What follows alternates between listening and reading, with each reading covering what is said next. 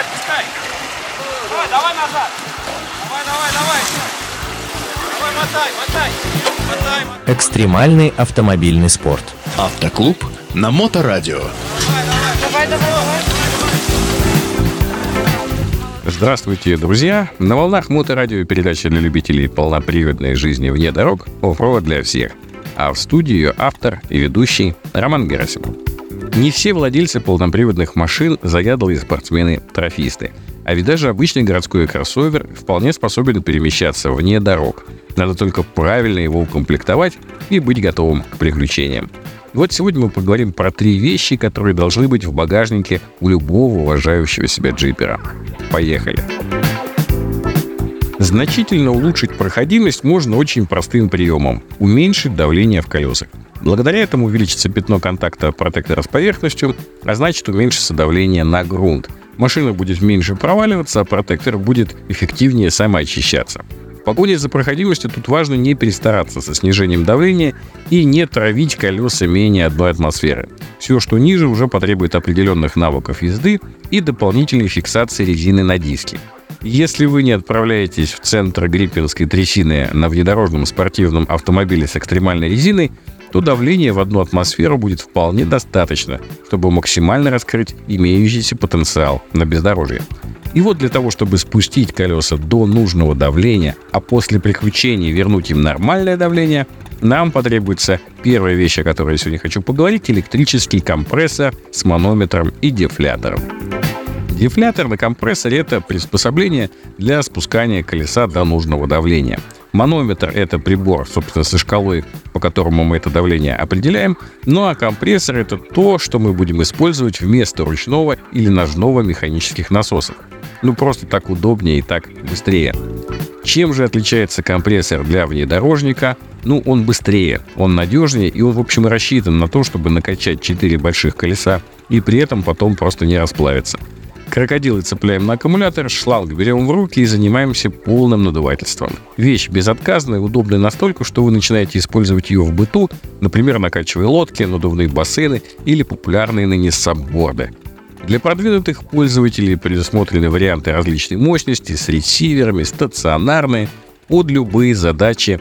Ну а если все эти манипуляции с давлением не помогли, и мы все-таки застряли, Хотя, что значит «если»? Настоящий джипер просто обязан это сделать. Иначе зачем вам вообще внедорожник, если не для приключений? Так вот, ночью в дождь, через 4 часа поисков, вы все-таки нашли того, кто готов вас вытащить, и вот тут, вот тут нам позарез нужна вторая вещь, без которой мы не рекомендуем покидать цивилизацию. Специализированный рывковый трос. Не веревка с заправки для того, чтобы вытащить из песочницы машину сына – и не железный трос тракториста Палыча. Нужна настоящая стропа, специально предназначенная для того, чтобы с разгона выдергивать тяжелую застрявшую машину хоть из самого пекла.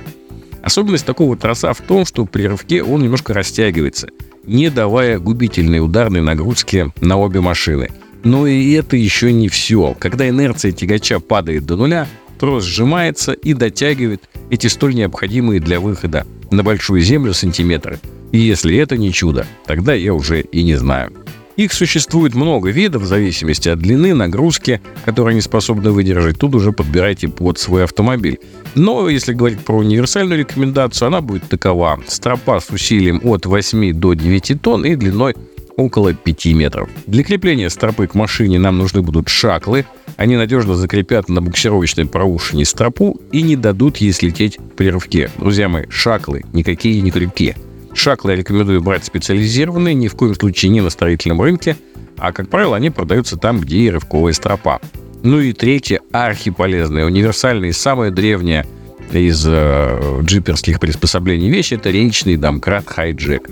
С его помощью можно вытаскивать машину из грязи или э, какую-то осуществлять мелкий ремонт. В общем, поднимать машину.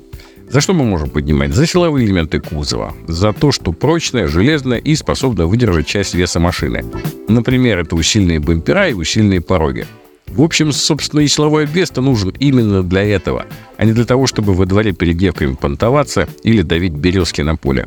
Если силовых элементов нет, то можно поднять за колесо. Тогда нам потребуется специальное приспособление LiftMate. Или за элементы подвески, и тогда нам пригодится специальное приспособление к речному домкрату, бампер-лифт называется.